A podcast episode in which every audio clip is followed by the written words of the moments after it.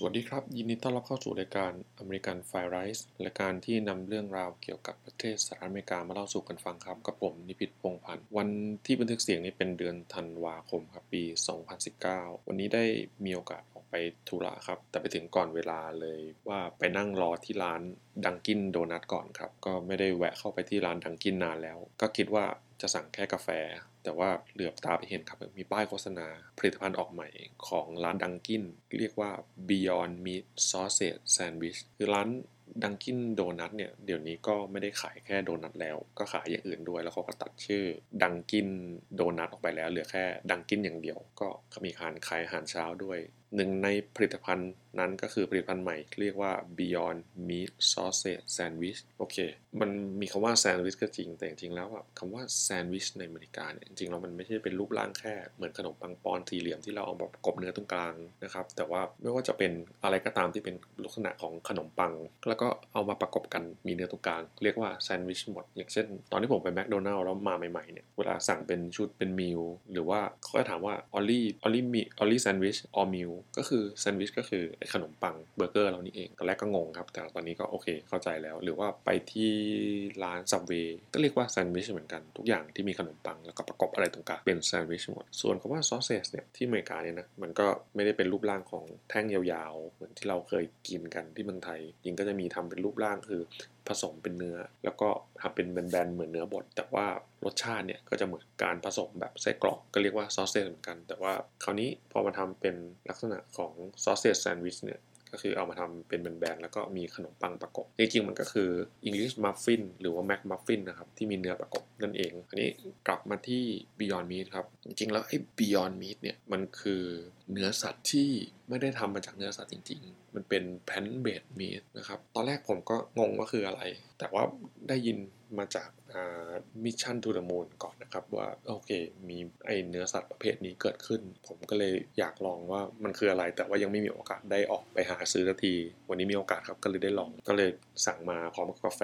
ก็ลองมานั่งเปิดดูมาดู t e x t อร์มันก็คือมันก็เหมือนเนื้อบดคราวนี้พอเราลองหยิบเนื้อมากินก่อนยังไม่ทันได้กัดนะครับหยิบเนื้อมาฉีกดู แล้วก็ลองใช้จับกินเฉพาะส่วนที่เป็นเนื้อเนี่ยเฮ้ยมันมันเหมือนเนื้อวัวจริง ๆ มากเลย ความหนืดความรู้สึกมันไม่เหมือนมาจากพืชเลยทักอย่างพอผมได้ลองกัดทั้งชิ้นเข้าไปเนี่ยเออ texture ทุกอย่างถ้าไม่บอกว่าเป็นพืชนะครับไม่รู้เลย ผมเชื่อว่าไม่รู้ เพราะ กินเสร็จปุ๊บคิดได้โอเค ซื้อมาฝากภรรยาครับซื้อมาฝากภรรยาลองเลยกลับถึงบ้านปุ๊บให้ยื่นให้ภรรยาภรรยากินดูพอกินเสร็จปุ๊บถามผมแล้วก็ได้ถามว่าเป็นยังไงบ้างภรรยาก็งงทำไมหรอเนี่ยที่กินไปเนี่ยมันไม่ใช่เนื้อวัวนะมันเป็นกันเบสมีดของ Beyond Meat ก็เลยบอกจำได้ไหมที่เคยฟัง Mission to the Moon ด้วยกันบอกฮะภรรยาก็แบบตกใจมากก็บอกเฮ้ยมันมันเหมือนมากมันคือไม่รู้เลยว่ามันคือเนื้อสัตว์มันคือพืช sorry ผมก็ เออ เราก็รู้สึกว่ามันมันน่าจะเหมือนจริง ๆ มาก ไอ้ตัวนี้คราวนี้ก็เลยไปค้นหาข้อมูลเพิ่มครับว่า Beyond Meat เนี่ยเขาทำอะไรบ้าง Beyond Meat เนี่ยเขาคิดว่า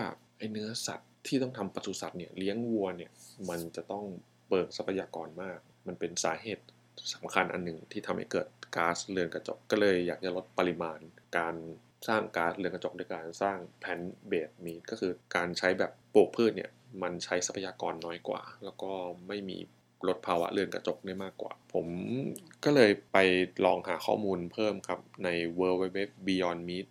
com ก็คือเป็นเว็บไซต์ของบริษัท Beyond Meat โดยตรงเลยเนี่ยเขาก็มีข้อมูลมาให้ว่ามันทำมาจากอะไรบ้าง ก็ในที่ Beyond Meat เขาก็บอกว่ามันมีส่วนประกอบสำคัญ 5 อย่าง ซึ่งเป็นองค์ประกอบของเนื้อสัตว์เลยก็คือ โปรตีน ไขมัน แร่ธาตุคาร์โบไฮเดรตแล้วก็น้ำเขามีแค่นี้ ที่ทำเข้าไป โปรตีนมาจากไหนบ้าง โปรตีนก็มาจากพวกถั่วข้าวซ้อมมือ แล้วก็เมล็ดดอกทานตะวัน ไขมันก็ทำมาจากไขมันพืช พวก cocoa butter coconut oil sunflower oil แล้วก็ canola oil คาร์โบไฮเดรตมาจากแป้งมันฝรั่งกับอีกอันหนึ่งก็คือเขาเรียกว่าเมmethylcellulose เป็นสารที่เพิ่มความหนืดในอุตสาหกรรมอาหารนะครับ แต่ว่าของ Beyond Meat เขาเคลมว่าสารที่เขาได้เนี่ยเป็น สารที่มาจากพืชเหมือนกัน ส่วนแร่ธาตุก็เป็นแคลเซียมธาตุเหล็กเกลือ แล้วก็โพแทสเซียมคลอไรด์แล้วก็ส่วนการแต่งกลิ่นและสีเนี่ยเขาก็บอกเอามาจากธรรมชาติครับ ก็สีก็ได้มาจากหัวบีทรูทก็เป็นสีแดง แล้วก็มีสารสกัดจากแอปเปิลเท่าที่ทราบเนี่ยตอนนี้ Beyond Meat นะครับมีจำหน่ายในซูเปอร์มาร์เก็ตหลายแห่งในอเมริกาว่า ที่บ้านเราคงรู้จักก็จะมีในห้าง Target ครับก็มีขาย ผมก็เลยไปเช็คในเว็บไซต์ที่ห้าง Target ดูว่าราคาเป็นยังไงบ้าง ราคา Beyond Meat เนี่ยหนึ่งพาวหนึ่งพาวเนี่ยประมาณก็ครึ่งกิโลกรัมนะครับราคา 8.99 เหรียญเทียบกับราคาของเนื้อวัวเนื้อบดทั่วไปเนี่ย4.19 เหรียญก็คือเท่าตัวเลย เนื้อวัวที่เป็นออร์แกนิกเองก็ แค่อย่างแค่พาวละ 5.69 เหรียญตอนนี้ราคา Beyond Meat มันยังค่อนข้างสูงไปครับ ก็เลยยังไม่รู้ว่าอนาคตจะเป็นยังไงบ้าง จะมีการสามารถทำให้ราคาลงมาแข่งขันกับราคาเนื้อวัวทั่วไปได้ แต่สำหรับคนที่รับประทานมังสวิรัตอยู่แล้วอย่างเงี้ย มันก็เป็นเรื่องที่น่าสนใจที่มีผลิตภัณฑ์อาหารเพิ่มขึ้นที่มีรสชาติที่ดีขึ้น หรือคนกินเจ ผมคิดว่าก็น่าจะใช้ได้ เพราะว่าไม่มีส่วนผสมจากเนื้อสัตว์เลย ถ้าใครมีโอกาสได้มาอเมริกาก็มาลองดูนะครับ แล้วก็ถ้าใครอยากรู้ข้อมูลเพิ่มเติมเกี่ยวกับ Beyond Meat ก็ลองเข้าไปเช็คดูในเว็บไซต์ www.beyondmeat.com ได้เลยนะครับ ขอบคุณที่ติดตามรับฟังครับ หากมีข้อติชมแนะนำหรืออยากทราบเรื่องราวอะไรเพิ่มเติมเกี่ยวกับสหรัฐอเมริกา ส่งมาได้ที่ Facebook Page American Fire Rice ได้เลยครับ แล้วพบกันใหม่ EP หน้า สวัสดีครับ